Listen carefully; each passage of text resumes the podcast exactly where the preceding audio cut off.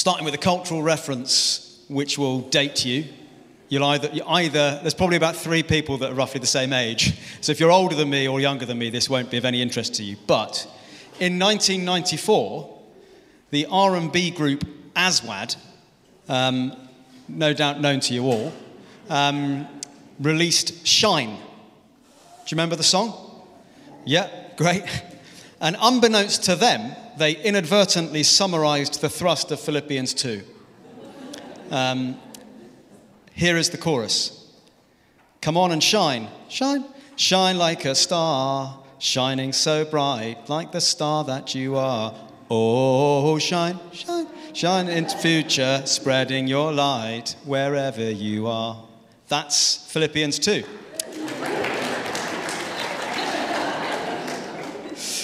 Um, so I have started my sermon with a reference to Aswad, which isn't something I thought I'd ever do. Um, and I may not do it again. But here is the serious point. That is about shining, and you may have picked up the reference to shining as we had that read just now. The, the question I want to kind of get you thinking about, and this is relevant to you if you're a Christian and convinced and here, you know, regularly, and I think it's relevant to you if you're not yet a Christian because I think this is one of the most, this can be bizarrely and ironically and sadly one of the great barriers to people coming to Christian faith, and that is why is it that Christians often don't shine? Why is it that so often Christians are known not for their moral beauty and admir- ad- kind of admirable qualities, but sadly for their hypocrisy? You know, if we could nail that, then we'd be doing all right. Um, this sermon obviously isn't going to answer that question. It's a deep, complex question with all sorts of answers. But Philippians 2 does, I think, begin to provide some answers to that question. And for those of us as Christians, that is a challenge. But I hope there'll be comfort along the way as well. Um, so, I think that question has to do with the tension and the relationship between salvation and obedience. It's something which Christians have wrestled with ever since the church was born. Um, and to help us think about it, let me talk to you briefly about farming. Not an area of expertise of mine. However, I think it might be fair to say that you could summarize farming as working out how to make a plot of land as productive as possible. So, an arable farmer will take a field and work it such that it produces a crop, hopefully a bountiful crop. Now, at this point, my knowledge of farming does rest squarely on the excellent series Clarkson's Farm. Um, and I'm told there might be a third series coming. And if nothing else, if you've seen that series, the, the, the, kind of the program illustrates that actually you can be as wealthy as you like, but farming is blimmin' hard work. It is hard work to work the land and make it productive such that you can make money from it. And farmers will speak often, though, of the privilege of working the land. You know, they'll boast about, or not boast, but they'll cry about getting up at five to milk the cows every day or whatever it is. They work the land. Now, Philippians chapter 2, verse 12, the beginning of our reading says, Therefore, my beloved, my dear friends, as you have always obeyed, not only in my presence, but now much more in my absence, continue to work out your salvation with fear and trembling. Continue to work out your salvation with fear and trembling. So, just as a farmer works his field, we are to work our salvation. We've been, if you like, given this field as a gift, but it comes with responsibility it needs working at. I don't know if you've considered that idea of working out your salvation with fear and trembling, or as he says at the beginning, continuing to obey. These are words which aren't particularly trendy at the moment. Do you know what I mean? Now, we need to be careful. I want to say right the right kind of up front and as clearly as I possibly can. Here is what a Christian is, in case you're kind of getting confused. This is a Christian is this. To be a Christian is to put your full weight onto the fact that Jesus is Lord, that He's died for your bad stuff, past, present, and future, that He defeated death by His resurrection, and that that means one day we too will rise again with Him and enjoy new life with Him in the new creation. Jesus' death for you means you no longer face God's judgment, which should be yours. Christians are therefore sinners who have been forgiven by grace. That's why we sang at the beginning of the service, Amazing Grace. My chains are gone. We speak of grace a lot. It's God's free gift in Jesus. The gift, the free gift of God in Jesus, it's beautiful, it's freeing, it's literally redemption open to all. That is what it is to be a Christian. Paul, the author of this bit of the Bible, um, is often described as the apostle of grace because he talks about grace perhaps more than anyone else in the Bible. And in one of his other letters, his letter to the church in Ephesus, in chapter 2, verses 8 to 10, he says, For it is by grace that you have been saved, not by works, so that no one may boast. You've been saved by grace. So let's get that clear up front. That is what it is to be a Christian. And then, maybe confusingly to us here, he says in Philippians 2:12, continue to obey and work out your salvation with fear and trembling. What does he mean? Are we saved by grace?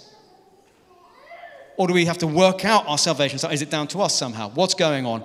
Here is what I think he means. He means that we are to work at becoming by experience what we are by grace. Becoming by experience what we are by grace. So, all of Christian living, in fact, is actually that truth. It's living out what we have been made already. You are children of God, so live like one. You have been made right with God by Jesus, so live right by God. You have the Holy Spirit in your very being, given to you as a gift, so live according to the Holy Spirit. You've been saved by grace, so live lives worthy of that salvation. The eternal consequences of your sin have been dealt with, so deal with sin in your life now. Work out what it means to live as a saved person. Work out your salvation.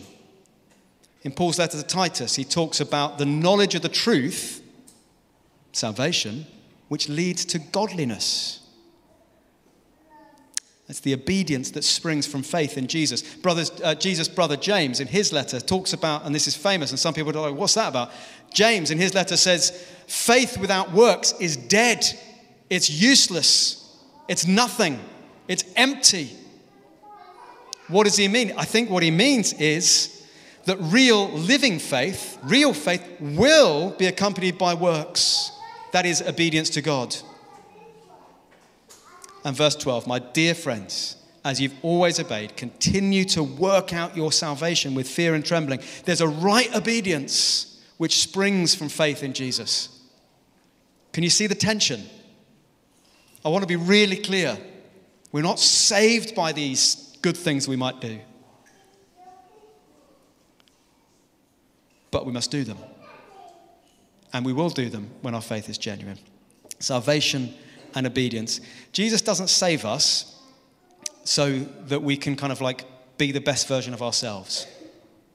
He doesn't save us in a kind of self help way, just to like a life improvement, just to be a bit of a better person. He doesn't even save us primarily so that we feel more at peace with ourselves or more at peace with the world around us. He saves us principally to be like Him. To follow Jesus is to become more like Him. That's kind of what it means to follow Jesus. And that's what Paul is getting at as he says, keep going, continue, work out your salvation. So we're not saved by being good, but neither are we saved if good doesn't flow from our faith in Jesus. Can you see that? Salvation and obedience. That tension of the Christian life is summed up beautifully. So let me just continue with verse 12. Continue to work out your salvation with fear and trembling. And then he goes on, for or because it is God who works in you to will and to act according to his good purpose or his good pleasure. All of our obedience flows from his work in us. So, my feeble little act of obedience comes from his work in me already. It's all of God. Even the will to want to try and obey God is, comes from God himself. He works in me to will and to act according to his good purpose. Salvation and obedience. Next, what about obedience and action? So, that's the theory, if you like. That's how it should work. Our faith issues in, in obedience. But what does that look like in life? Obedience in practice. If you've ever applied for a job or maybe advertised for one, there are two kind of documents often sent out to uh, prospective applicants. They would be the job description or the kind of role description and the person specification. Job description sometimes goes like this um, spend all day looking out the window, pilot. Uh, silly joke. Um, make sure nothing ever happens, um, IT uh, security, that kind of thing.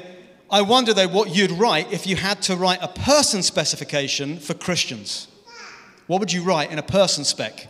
The kind of, there's a person spec, the kind of person we want for this job. What's a person specification? I wonder what the average person on the street would say. That's an uncomfortable question to ask ourselves. What would they say? I'd be genuinely interested to hear. Well, what follows in this next bit of Paul's letter is, in a sense, a person spec for the role of follower of Jesus. Paul has said, Be like Jesus, who was the definition of humility. Continue to work out your salvation with fear and trembling in obedience to Jesus. What will this look like on the ground in our lives? What do you think? What do you think he's going to say? Here is what Paul goes for a person spec for a follower of Jesus. And this slightly blows my mind.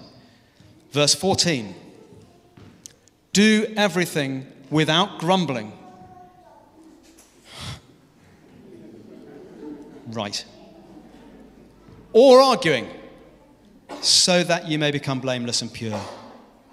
That's the kind of person we want.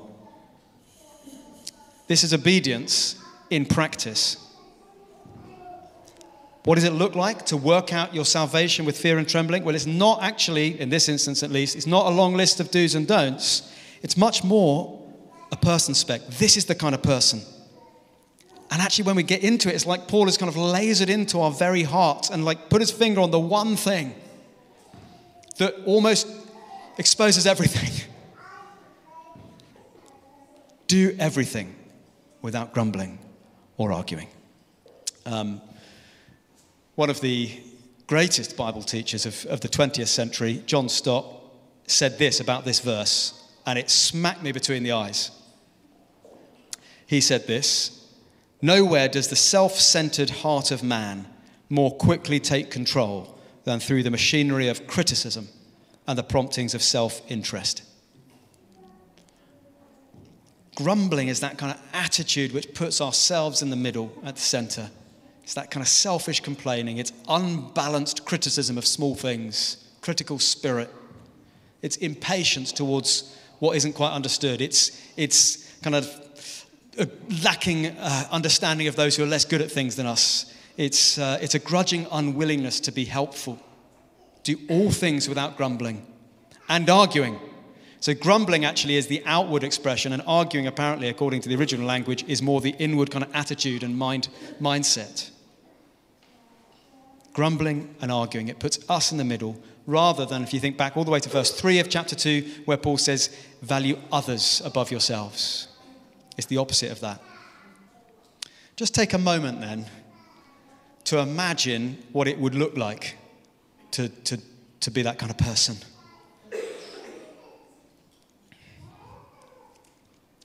In the nitty gritty of your life.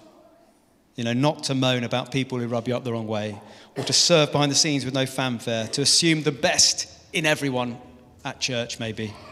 And this one, to always speak well of those above you at work, perhaps. Always. Um, to be patient with those less good than you at some task. To seek any opportunity to serve others, however unseen think those are small little tastes of what it looks like to put that into practice, to follow Jesus and work out your salvation. Can I, I, I just, like, I think it's worth kind of just going, this is quite flabbergasting stuff. In that it's so basic. And yet it, it really works itself into the nitty gritty of our lives. Um, of course, this isn't everything the Bible says about what it means to follow Jesus, but it is pretty clear here that Paul says in, we, followers of Jesus are to be characterized by not grumbling outwardly or arguing inwardly. It's not, you know, it's not kind of just at church, you know, it's at home, it's at work, it's at church, it's wherever. That's what Christ like humility will look like in us. It's basic, but it kind of nails our hearts. That is the person spec. Do everything without grumbling and arguing. It's obedience in practice. Finally, let's look at the impact of that obedience.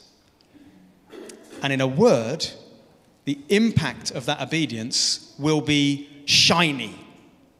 Now, this is where we go back to my introduction and Aswad, because I've always found it impossible to read verses 15 and 16 of this chapter without singing three possible songs in my head. One is Shine Like a Star Wherever You Are, shining so bright like the star that you are, Aswad, 94. The other is Rihanna, Shine Bright Like a Diamond, that one always comes into my head. And the other is from Moana, um, I'd rather be shiny.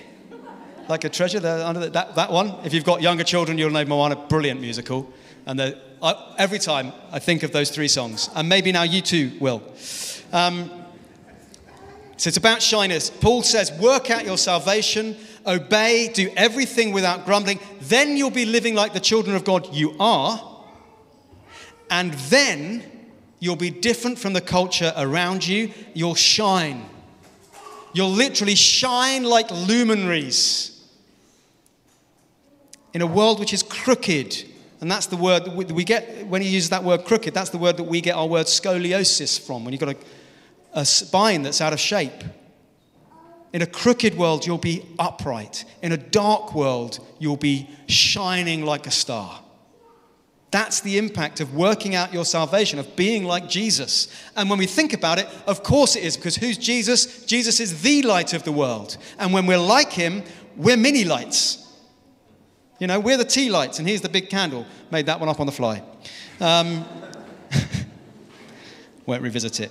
The world needs the light of Jesus. And when we live like him, we bring that light. As Paul puts it in that verse, 15 and 16, we, uh, we will shine like stars as we hold firmly, or, or you can translate it as we hold forth, we hold out the word of life. Can you just follow the logic with Paul there? The world needs, the world, and we know this, the world needs the thing which transforms us, which is the word of life. And they will see it when we live it. That is when we will shine. We're not going to shine. We're not going to win people to Jesus by being the same as the world around us, by trying to fit in. It's when we're like Jesus that we shine. When I was interviewed for the job that I'm doing now, I was asked, because my title is Senior Associate Minister for Growth, um, how would I seek growth in the church? And part of my answer was to use the same logic that Paul uses here, which is to say that people aren't going to come to faith in Jesus if we as Christians aren't living it. So, whatever else we're doing, however many courses we put on, however many events we hold, if we as Christians aren't shining, then it's probably not really worth it. We need to be shiny. Shiny in the Philippians 2 sense. Um, we haven't got time this morning, but if, if we did, we'd go on to look at two examples of Christians who are shining. That's Timothy and Epaphroditus. That's the second section of our reading. No time for that. Look at that in your home groups. But that's what Paul goes on to next. For us this morning, as we come into land, let me remind you of both the challenge and the comfort in these verses. The challenge is this continue to obey, work out your salvation with fear and trembling. If the example of Jesus is anything to go by, and by the way, it is, this is not going to be easy. It is an act of the will, and it's painful. For Jesus, it was obedience to death, even death on a cross. And he is our model. And of course, he called his followers to take up their cross daily to follow him. It's an act of the will, it's not easy. Obedience, if you think about it by definition, is not simply doing how we, what we feel. Christian life has never been about ease or comfort, but it's about radical, Jesus centered, and other centered living. So take time today to pray into that for your own life. But here's the comfort it is God who works in you according to his good will or pleasure. It's Jesus who has saved you. He has saved you. So, two things, by the way. Um, I take it if you're here in church, you're either here because you trust in Jesus, He saved you, or maybe because you're seeking Jesus. You're thinking, maybe there is something about this. I'm not sure, but I'm going to pursue what this is about.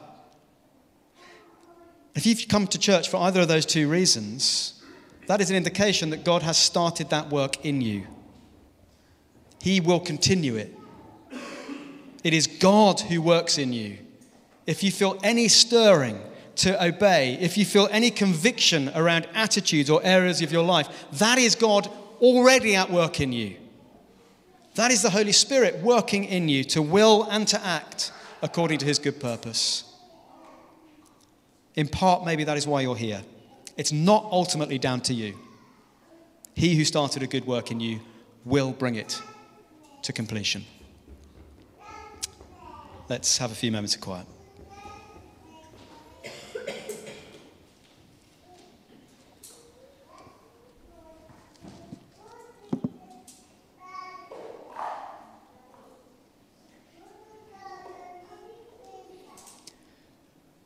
So, Father, we ask further for the work of your Spirit in us to stir, to comfort where needed.